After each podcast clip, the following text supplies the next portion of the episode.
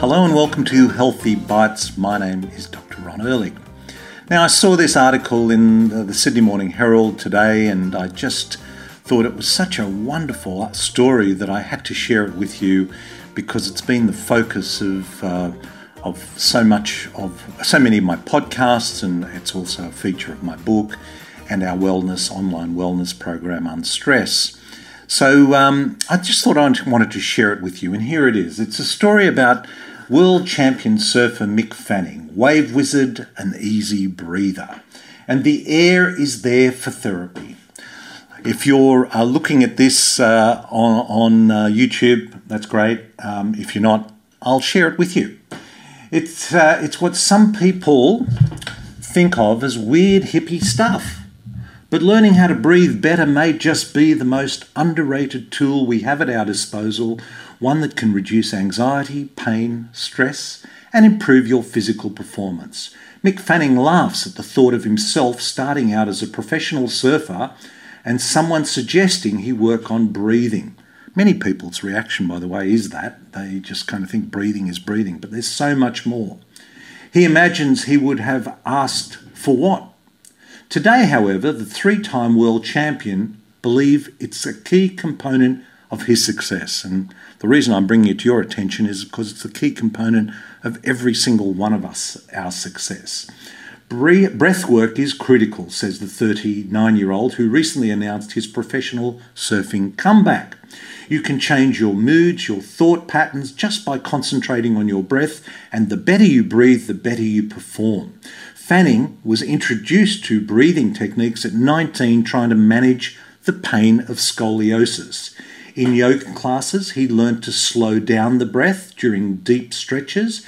He focused on using his breath to create more space between his ribs and spine and found the pain in his back began to subside.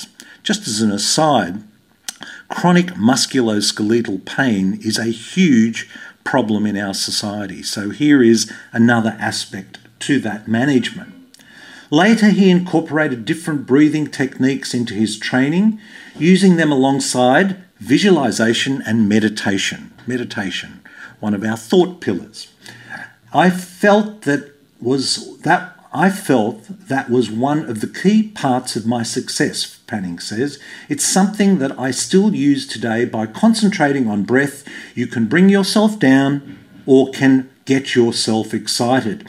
In fact, what the breath affects in f- the fact that the breath, sorry, my reading, I, I'm obviously not a newsreader, but the fact that breath affects us on both mental and physical level simultaneously is part of what makes it so powerful, says Dr. David Farmer, an honorary fellow at the University of Melbourne.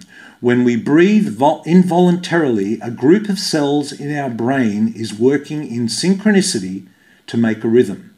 Whether breathing evokes a physical or mental response, it's very hard to separate the two, Farmer says. Yes, breath can control your mood. That's a revelation to some people. When we then use our breath in specific ways, we can start to control that rhythm and in doing so elicit certain physical and mental responses. In this way, it's an absolutely unique tool, Farmer says, and I would totally agree with this.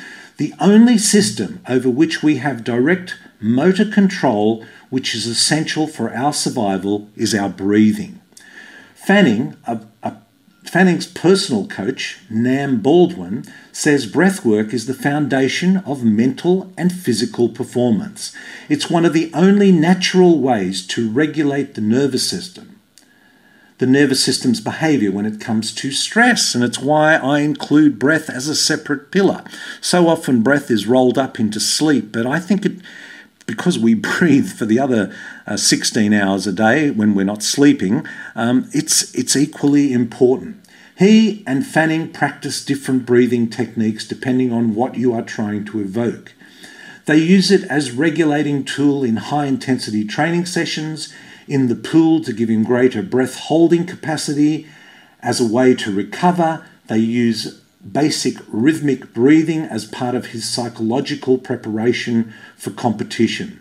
Edith Cowan University biomechanics professor Tony Blazevich says the benefits of using breathing techniques are available to us all, not just elite athletes.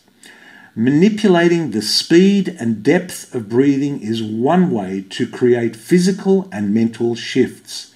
In his 2020 book, Breath The New Science of a Lost Art, James Nestor says breathing through your nose doesn't just humidify and filter and remove foreign particles, it can boost nitric oxide. This is something we've talked about a lot on this podcast, and I would recommend that you go back and listen to my interview with James Nestor. It was fantastic to hear a journalist discover the power of breath, and at the same time, I'd encourage you to go back and listen to Dr. Rosalba Courtney's podcast which which is uh, also about breathing. Now, Rosalba is an osteopath with over 40 years of clinical experience, and she went back uh, 10 years ago and did a PhD on breathing.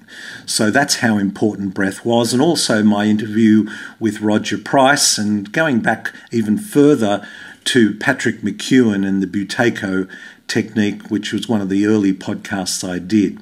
We'll we'll reissue those. I think they're worth listening to again.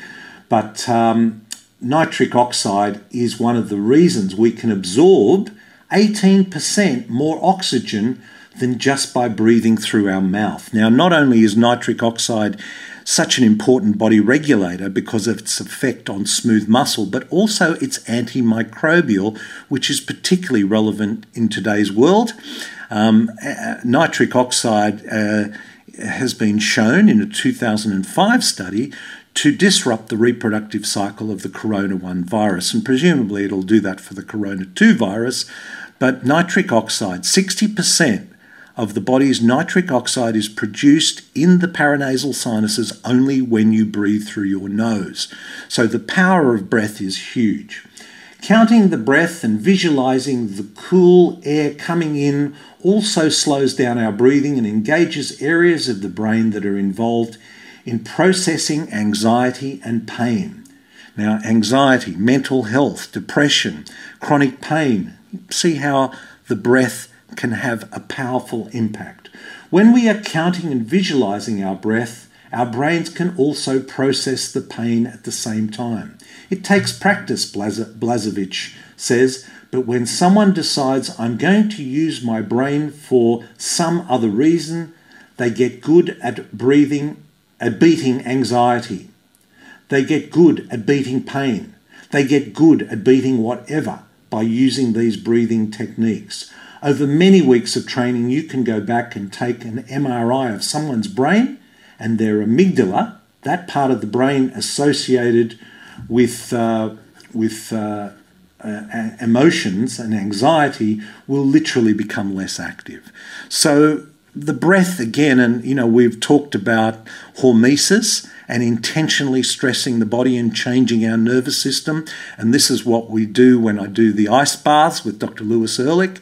Um, you know, so the work of Wim Hof on the one hand is challenging the science of, of how our breath can impact on the nervous system. So I wanted to, ch- to share this article with you because there was so much in it that reinforced so many of the podcasts we've done. So I hope you. Uh, I hope this finds you well. I hope you found that stimulating. Until next time, this is Dr. Ron Ehrlich. Be well. This podcast provides general information and discussion about medicine, health, and related subjects The content is not intended and should not be construed as medical advice or as a substitute for care by a qualified medical practitioner. If you or any other person has a medical concern, he or she should consult with an appropriately qualified medical practitioner. Guests who speak in this podcast express their own opinions, experiences, and conclusions.